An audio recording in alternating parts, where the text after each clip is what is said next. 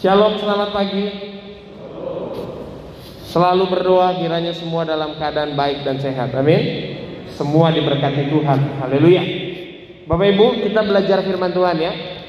Um, hari ini um, kita akan coba melihat, kita akan coba belajar sebuah cerita dalam Alkitab, sebuah um, hal yang baik untuk kita pelajari Bapak Ibu kalau suka dengan sebuah judul saya kasih judul dari Musa kepada Yosua.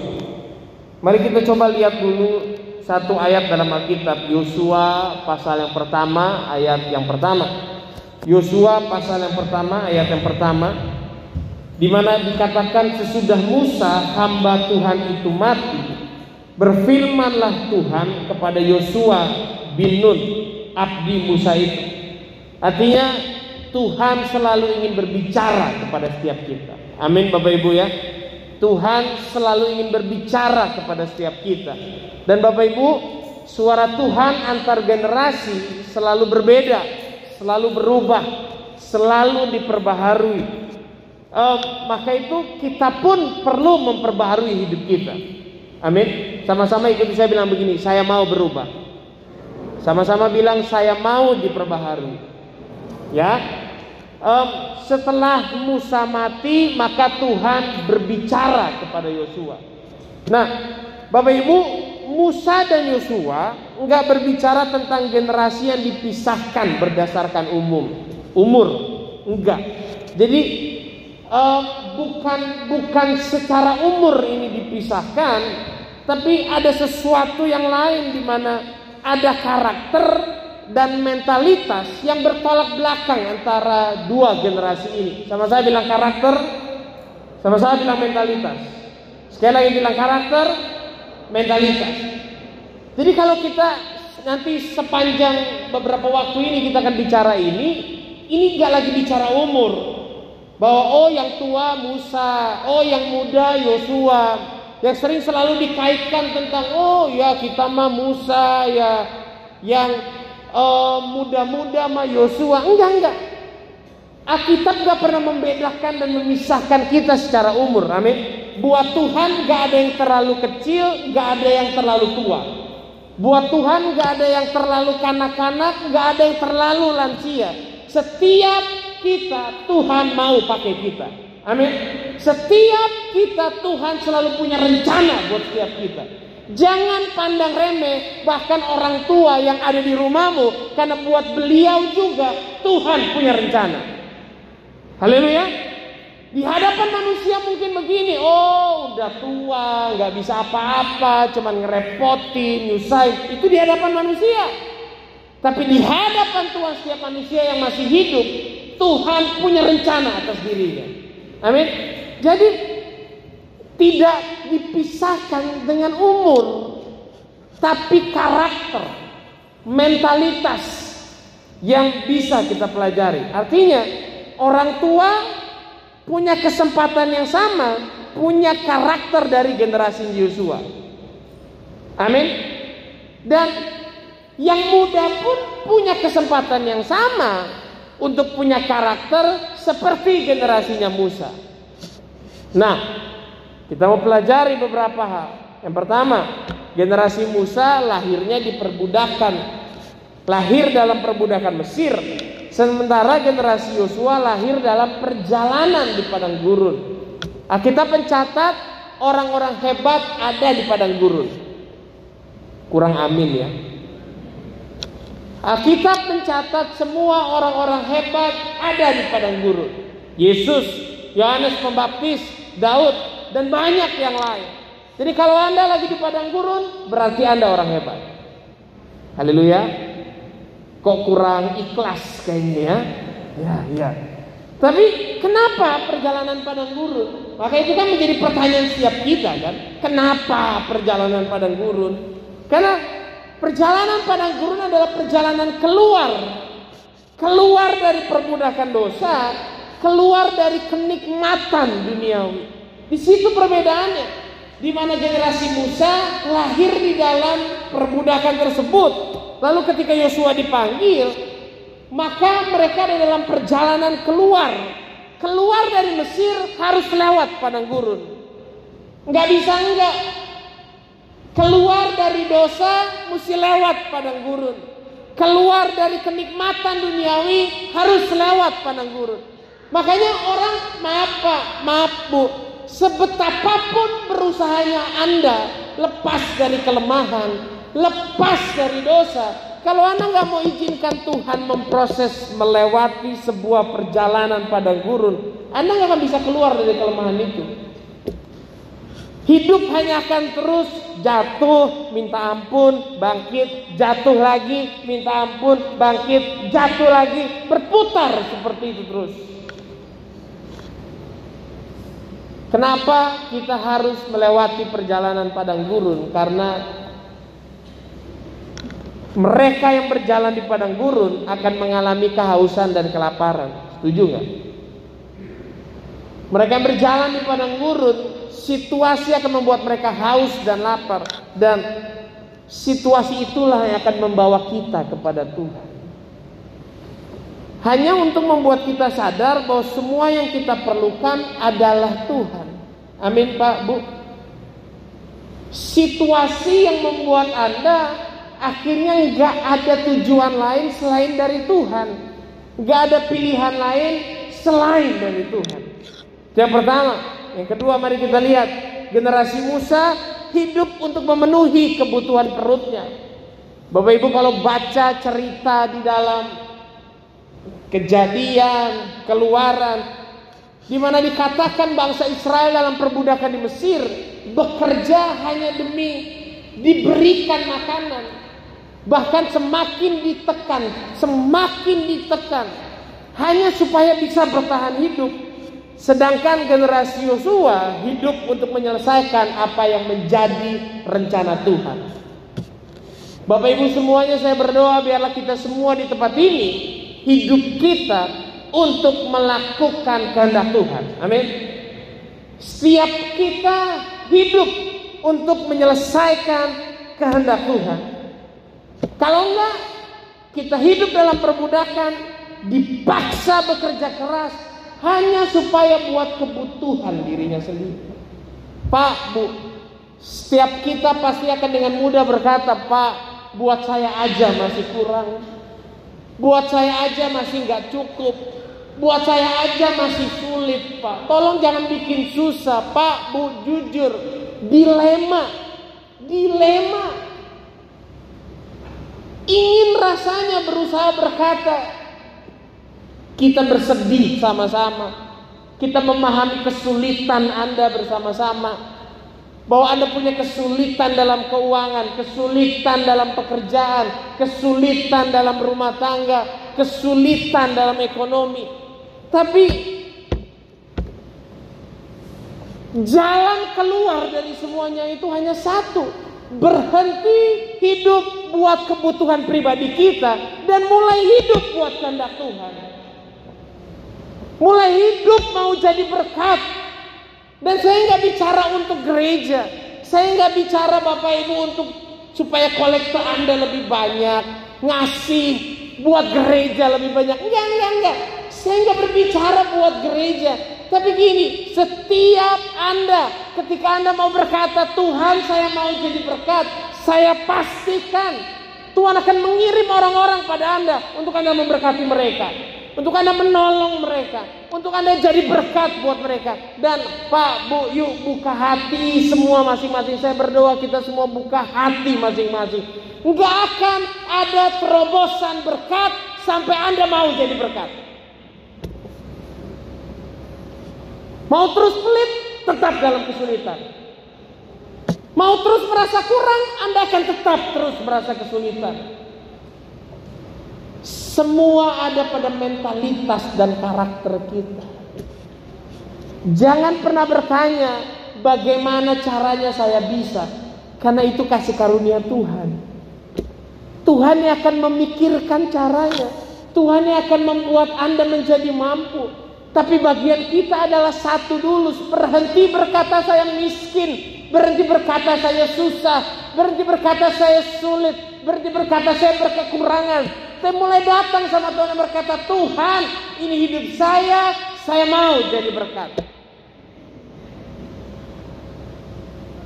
Kalau orang hidup dalam perbudakan, mereka akan jadi orang yang hidup hanya buat kebutuhannya sendiri. Hidupnya cuma bertengkar aja sama sesamanya. Gosip aja dengan sesamanya. Gak akan jauh dari itu. Bahkan hidupnya membela yang memperbudak mereka daripada orang yang akan membebaskan mereka. Ini kita suka ketemu banyak yang begini. Justru mereka lebih membela orang yang memperbudak mereka daripada yang mau membebaskan mereka. Mereka lebih suka orang yang membuat susah mereka. Mereka lebih suka orang yang berkata-kata senang tapi membuat mereka tetap di posisi itu daripada diangkat, daripada ditolong, daripada dibangun mental dan pemikirannya. Tapi generasi Yosua lain. Generasi Yosua hidup untuk menyelesaikan apa yang jadi janji Tuhan. Apa yang jadi rencana Tuhan buat kehidupan mereka. Tanah Kanaan dijanjikan Tuhan akan diberikan kepada bangsa Israel Generasi Yosua berjuang buat merebut tanah itu. Mereka nggak berjuang buat perutnya mereka. Mereka berjuang buat apa yang jadi janji Tuhan buat kehidupan mereka. Pak, Bu, ada yang lebih luar biasa dan lebih penting daripada perut kita. Rencana Tuhan dalam kehidupan kita. Urusan perut kita, Alkitab udah bilang, makan, minum, pakai, semua Bapak yang sediakan buat kita. Gak perlu kita bantu Tuhan melakukan apa yang jadi bagian dia. Yang Tuhan bilang buat kita, carilah dahulu kerajaan Allah dan kebenarannya. Generasi Yosua harus berjuang merebut tanah kanan itu. Ada harga yang harus dibayar dan ada peperangan yang harus dihadapi. Saya ulangi ya. Ada harga yang harus dibayar dan ada peperangan yang harus dihadapi. Karena kemajuan dalam Tuhan itu adalah kerelaan dalam kehidupan. Yuk renungkan ini yuk. Kemajuan dalam Tuhan adalah kerelaan dalam kehidupan. Kalau Anda nggak mau belajar rela dalam hidup, Anda nggak akan maju dalam Tuhan. Kemajuan dalam Tuhan tuh bukan jadi pelayan, jadi pendeta, bukan, bukan itu. Tampil, bukan. Yang dibilang maju dalam Tuhan adalah Anda makin rela dalam kehidupan. Introspeksi yuk. Kita bertahun-tahun jadi orang Kristen. Saya bertahun-tahun jadi pendeta. Tapi kak, apakah dalam kehidupan kita udah banyak rela? Rela disakiti, rela dirugikan, Rela orang yang salah, kita yang minta maaf. Rela terus melayani dan gak mendapatkan kata-kata terima kasih. Rela nggak kita? Kita yang capek, orang lain yang dipuji. Rela nggak kita? Kalau Anda belum bisa rela, berarti belum maju dalam kekristenan.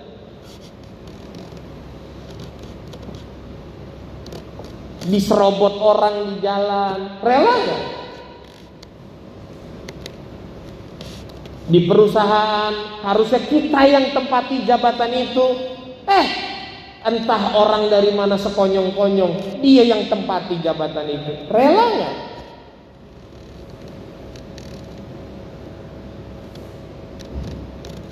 Kemajuan di dalam Tuhan adalah kerelaan dalam kehidupan. Istri marah-marah terus. Rela nggak anda jadi pribadi yang ya udah namanya istri sendiri. Kedewasaan kerohanian kita dilihat dari situ. Amin suami-suami. Sama istri juga. Suami nggak berubah-berubah. Relakah Anda tetap jadi istri yang mendoakan buat suami yang kayak begitu? Semuanya, setiap kita, majunya kita di dalam Tuhan, itu dilihat dari kehidupan kita. Ada kerelaan nggak di sana? Karena itu yang Yesus ajarkan kan. Dia rela dari sorga turun ke bumi. Dia rela dari Tuhan jadi manusia yang biasa. Dia rela dari yang tidak berdosa menanggung semua dosa kita. Tuhan udah kasih contoh buat kita kerelaan. Haleluya. Yuk lanjut. Generasi Musa hidup penuh pemberontakan dan keluhan. Sedangkan generasi Yosua hidup penuh peperangan dan corak kemenangan. Jadi ini bukan bicara umur, bicara karakter. Yang tua banyak yang suka mengeluh, banyak. Yang muda banyak yang suka mengeluh, banyak juga. Yang muda banyak yang berperang dan penuh sorak kemenangan, banyak. Yang tua banyak juga. Jadi ini Perbedaannya adalah karakter. Mentalitas yang membedakan. Karena di dalam perbudakan semua orientasinya hanya kebutuhan diri sendiri. Dan kalau orientasi ini nggak dipuaskan, pasti akan berontak dan mengeluh. Makanya kenapa orang berontak mengeluh? Karena ada yang nggak puas dalam dia. Gak, gak ada yang lain. Ketidakpuasan dalam diri seseorang membuat orang tersebut memberontak, mengeluh, memberontak, mengeluh. Anda mengeluh bukan karena persoalannya berat, karena Anda nggak puas. Dan luar biasanya Tuhan kita, Tuhan bilang begini, kepuasan kita itu bukan karena kita mendapat apa yang kita mau, bukan karena kita memperoleh yang kita minta, Kepuasan kita itu ada waktu kita bisa berjumpa Tuhan, merasakan kasih Tuhan, pribadi Tuhan yang akan memuaskan setiap kita. Amin Bapak Ibu. Orang ketemu Tuhan harusnya puas.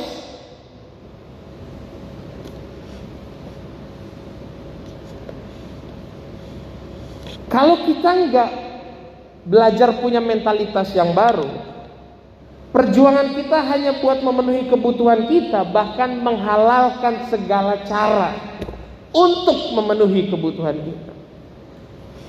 Menghalalkan segala cara apa bu? Bukan hanya sekedar Anda korupsi, bikin jahat, kriminal. Bukan.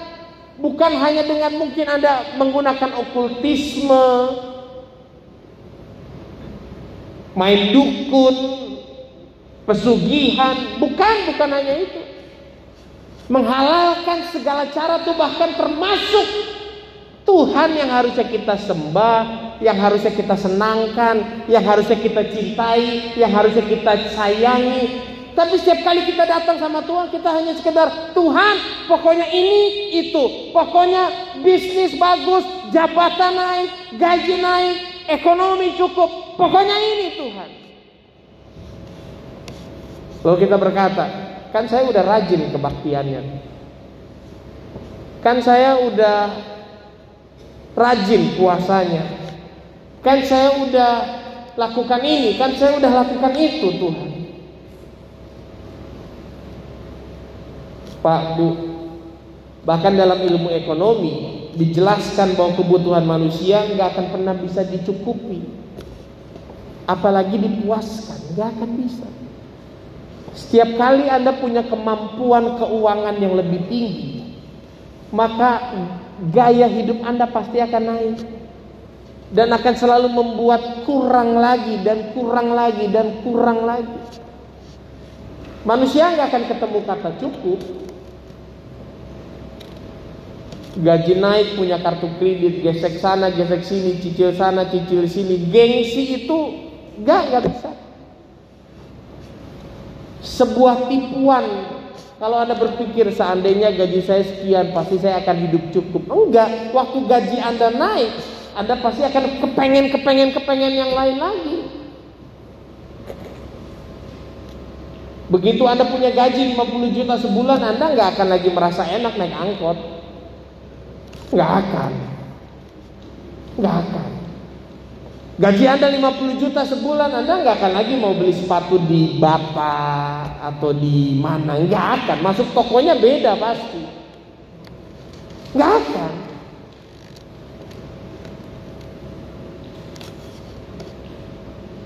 Kalau bicara kebutuhan manusia, kita nggak akan pernah dipuaskan. Sampai kita belajar berkata pribadi Tuhan yang paling kita perlukan. Maka manusia akan ketemu kepuasan di sana. Mereka akan tahu yang namanya bersyukur. Mereka yang sibuk dengan urusannya sendiri pasti nggak akan pernah sibuk dengan urusannya Tuhan. Hanya mereka yang maju berperang yang dapat disebut sebagai pemenang dan hanya mereka yang maju berperang yang dapat bersorak karena kemenangan. Pak, Bu, Tuhan lagi mau membawa kita kepada perubahan demi perubahan. Terobosan demi terobosan. Saya pun berdoa dan berharap kita semua harus mengalami terobosan demi terobosan. Anda harus menjadi orang-orang yang enggak kalah dalam kehidupan anda harus menjadi orang-orang yang enggak lagi mengasihani diri sendiri hanya karena situasi dan keadaan yang sedang terjadi dalam diri Anda. Anda harus bisa menjadi orang-orang yang berhasil menemukan Tuhan ada di balik semua situasi kita. Amin. Kita mencatat bahwa kenyamanan justru membuat berhenti dan aniaya justru membuat bergerak. Saya mempercayai waktu-waktu ini Tuhan lagi mau membuat semua kita bergerak, semua kita mengalami Tuhan, semua kita mengalami mujizat. Generasi Musa hidup nyaman dalam perbudakan sehingga tidak melakukan apa-apa. Bahkan generasi setelah Yosua pun hidup nyaman di tanah Kanaan sehingga jatuh dalam dosa dan menyembah Allah yang lain. Generasi Yosua lahir di padang gurun sehingga mereka nggak punya pilihan lain selain daripada maju berperang atau mati di padang gurun. Bahkan sampai pada gereja mula-mula yang udah ketemu Yesus bersama dengan Yesus bahkan menerima kuasa pencurahan Roh Kudus. Kisah para Rasul 1 ayat ke-8 berkata, "Tetapi kamu akan menerima kuasa kalau Roh Kudus turun ke atas kamu dan kamu akan menjadi saksiku di Yerusalem dan di seluruh Yudea dan Samaria dan sampai ke ujung bumi. Sudah diberikan kuasa untuk pergi, untuk melangkah, tapi tetap nggak pergi. Sehingga kisah para rasul, kisah para rasul 8 ayat 1 perlu terjadi. Pada waktu itu mulailah aniaya yang hebat terhadap jemaat Yerusalem. Mereka semua kecuali rasul-rasul tersebar ke seluruh daerah Yudea dan Samaria. Pada akhirnya Tuhan selalu akan menggenapi rencananya. Apa yang terjadi sama kita hanya bagian daripada Tuhan mau rencananya tergenapi dalam kita, Pak, Bu. Makanya mari putuskan dengan penuh kesadaran mau hidup melakukan kehendak Tuhan. Sampai sini masih bisa mengikuti Pak Bu? Masih bisa mengikuti? Kita akan masuk pada bagian yang berikutnya. Kita perlu masuk dalam aniaya. Kita perlu masuk dalam perjalanan padang gurun itu. Saya berdoa dan berharap kita semua bisa meresponi dengan baik. Coba kita lihat ayat Alkitab dalam 2 Timotius pasal yang ketiga ayat yang ke-10. 2 Timotius pasal yang ketiga ayat yang ke-10. Haleluya. Di mana dikatakan engkau telah mengikuti ajaranku, cara hidupku, pendirianku, imanku, kesabaranku, kasihku dan ketekunan. Ini adalah hal-hal yang Tuhan mau ubah di kehidupan kita. Saya meyakini semua proses yang kita lewati pasti Minimal ada sangkutannya terhadap satu dari hal ini. Mungkin ajaran kita yang Tuhan mau ubah. Mungkin cara hidup kita yang Tuhan mau ubah. Mungkin pendirian kita yang Tuhan mau ubah. Atau iman kita. Atau kesabaran kita. Atau kasih kita. Atau ketekunan kita.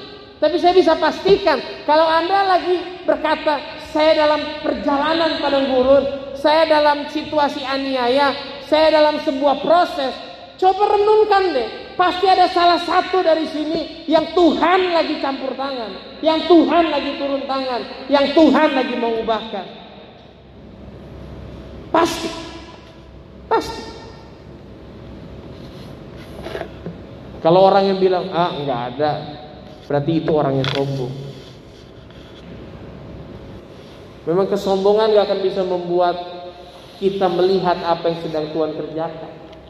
Karena semua seolah-olah bukan salah kita.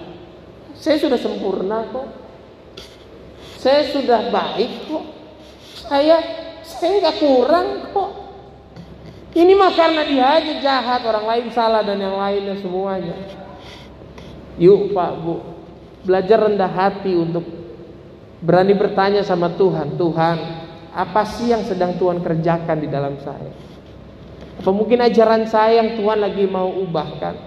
Atau mungkin cara hidup saya, pendirian saya, iman saya, kesabaran saya Kasih saya atau ketekunan saya. Salah satunya pasti ada. Bapak Ibu Apabila kita masuk dalam proses atau aniaya Saya berharap hal ini kita ingat sungguh-sungguh. Apabila kita masuk dalam proses atau aniaya Pertama itu artinya Tuhan sedang membangun iman kita Amin. Gak ada yang salah dalam semuanya. Berhenti berkata salah. Berhenti berkata salah. Bahkan berhenti menyalahkan. Berhenti berkata salah. Berhenti menyalahkan. Menyalahkan Tuhan. Menyalahkan orang lain. Atau bahkan ada di antara kita yang menyalahkan diri sendiri. Berhenti. Berhenti. Berhenti menyalahkan, berhenti berkata salah, tapi mulai berkata, itu artinya Tuhan sedang membangun iman saya. Kita berkata iman adalah dasar dari segala sesuatu. Dasar tempat kita membangun rumah kita, dasar tempat kita berdiri, dasar tempat kita berpijak, dasar tempat kita tidak akan terjatuh, iman kita, dasar tempat kita tidak akan tenggelam. Tuhan lagi mau bangun iman kita. Belajar percaya nggak ada yang salah. Tapi Tuhan lagi bekerja mendatangkan yang baik. Kalau kalaupun ada yang gak baik dari saya, Tuhan lagi bekerja mengganti yang gak baik dari saya, mendatangkan yang baik dalam saya. Amin Pak Bu. Yuk. Bahkan berhentilah tengking-tengking setan. Kalau perlu mulai tengking kedagingan diri sendiri. Mungkin kita yang sulit untuk diubahkan. Mungkin kita yang sulit untuk dikasih tahu. Mungkin kita yang sulit untuk diajar. Tuhan lagi mau membangun iman kita. Dasar pijakan kita mau dirubah sama Tuhan. Orang yang berpijak di puncak gunung akan melihat hal-hal yang berbeda dibandingkan orang yang berpijak di kaki gunung. Setuju nggak Pak? Orang yang di kaki gunung akan hanya melihat sesuatu besar dan besar.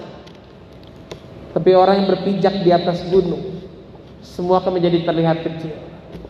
Besar atau kecil sama, Perbedaannya adalah di mana Anda berpijak saat ini. Di mana Anda berpijak? Gunungnya sama. Apa yang dilihat sama. Tapi di mana Anda berpijak menentukan besar atau kecilnya itu. Bisa pahami Pak Bu? Bisa pahami? Jadi orang-orang yang selalu sampai selama ini teriak, Pak besar banget Pak. Pergumulan saya besar banget Pak. Kesulitan saya besar banget. Persoalan saya besar. Kebutuhan saya besar. Menurut saya adalah kita hanya salah tempat berpijak. Memang kan berteriak untuk Tuhan kecilin itu dong. Itu lebih gampang dan lebih enak daripada melatih diri untuk naik pijakannya. Betul nggak Pak? Betul nggak? Merengek sama Tuhan, Tuhan ayo dong, ah, Tuhan. Itu lebih gampang, lebih menyenangkan daripada oke, okay, saya harus dewasa, saya harus bertumbuh, saya harus naik, saya harus berubah pijakannya, saya harus naik ke atas puncak gunung itu supaya waktu saya lihat itu, itu jadi kelihatan kecil. Kita sulit mau yang itu. Setuju nggak Pak? Kita sulit mau yang itu. Untuk mungkin sekarang kita diajar rajin berdoa, rajin baca kitab, beribadah sungguh-sungguh, ke gereja sungguh-sungguh, di gereja di kebaktian nyanyi sungguh-sungguh, dengar firman Tuhan sungguh-sungguh. Meskipun ah firman Tuhannya bikin ngantuk, tapi paksakan diri untuk tetap dengar dengan baik, catat kalau perlu, simak baik-baik, katakan amin kalau perlu. Kita sulit mau lakukan itu. Kita lebih sering merespon dengan ah. Beli kita yang pintar-pintar, ah, gue udah tahu.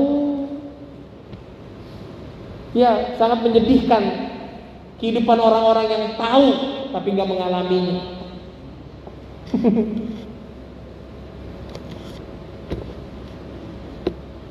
Saya udah tahu, oh, ini khotbah ke mana? Saya udah tahu, ini mau ke mana ah, saya udah tahu, ah, saya udah pernah dengar. Bagian kita bukan tahu atau nggak tahu, bagian kita bukan senang atau nggak senang, bagian kita hanya menunjukkan betapa Tuhan saya ada mau kasih yang terbaik buat Tuhan.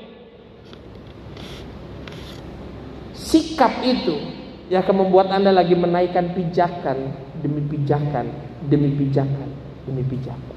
Orang yang naik pijakannya, gunungnya nggak perlu berubah, tapi makin dia naik pijakannya, cara dia memandang itu akan makin berubah, itu akan makin mengecil.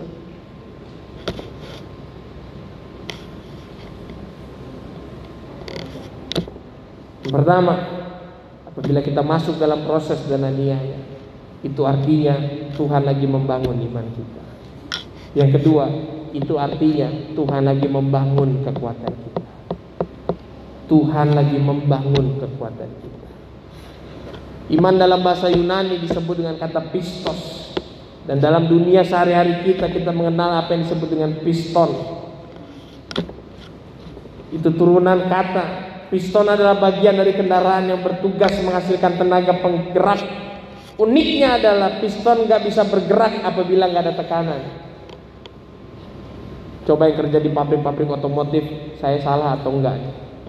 Kalau dia nggak ada tekanan dari atas ke bawah, dia nggak akan bisa menghasilkan tenaga. Masalah membuat hidup kita terus bergerak. Sulit banget bilang amin untuk hal ini. Ya. Tapi kita perlu tekanan buat bisa menghasilkan sebuah tenaga. Makanya dikatakan ketika kita masuk dalam proses atau aniaya, Tuhan lagi membangun kekuatan kita. Tuhan lagi membangun kekuatan kita. Sama saya bilang begini, saya punya kekuatan. Sama saya bilang saya punya kekuatan. Tuhan lagi membangun kekuatan Anda. Tuhan lagi membangun kekuatan Anda. Tuhan lagi membangun kekuatan Anda. Apa pun yang setan coba ngomong sama saudara, engkau punya dosa, kesalahan, tapi Tuhan lagi mau membangun kekuatan Anda. Kekuatan untuk berubah, kekuatan untuk rela, kekuatan untuk bersedia, kekuatan untuk taat Tuhan lagi mau membangun kekuatan Anda.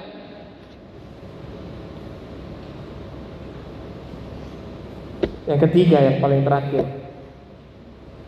Apabila kita masuk dalam proses atau aniaya, itu artinya Tuhan sedang membangun kepercayaan kita. Tuhan sedang mau membangun ikatan kepercayaan ikatan kepercayaan. Keyboard boleh sambil main.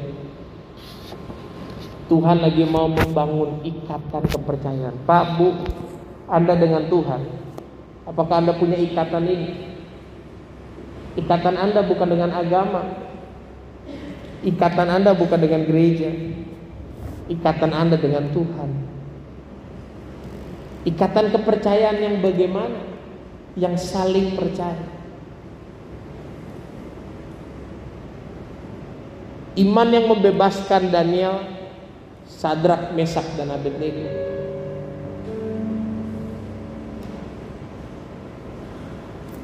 Dari gua singa dan dapur api adalah iman yang juga memasukkan mereka ke dalam gua singa dan dapur api.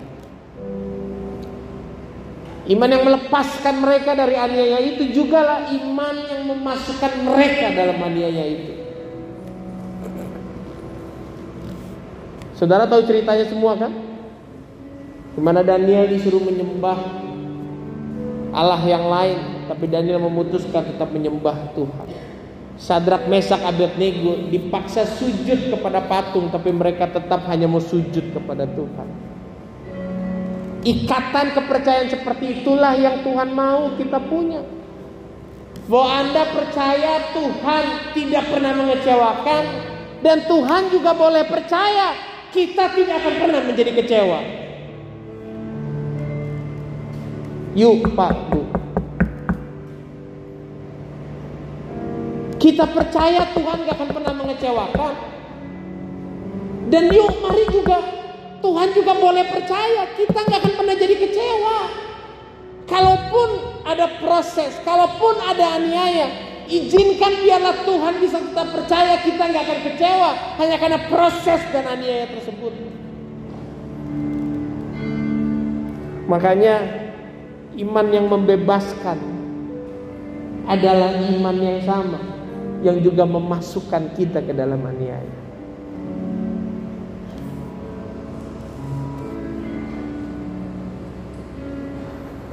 Saya tahu ini agak sulit untuk dicerna dan dimengerti.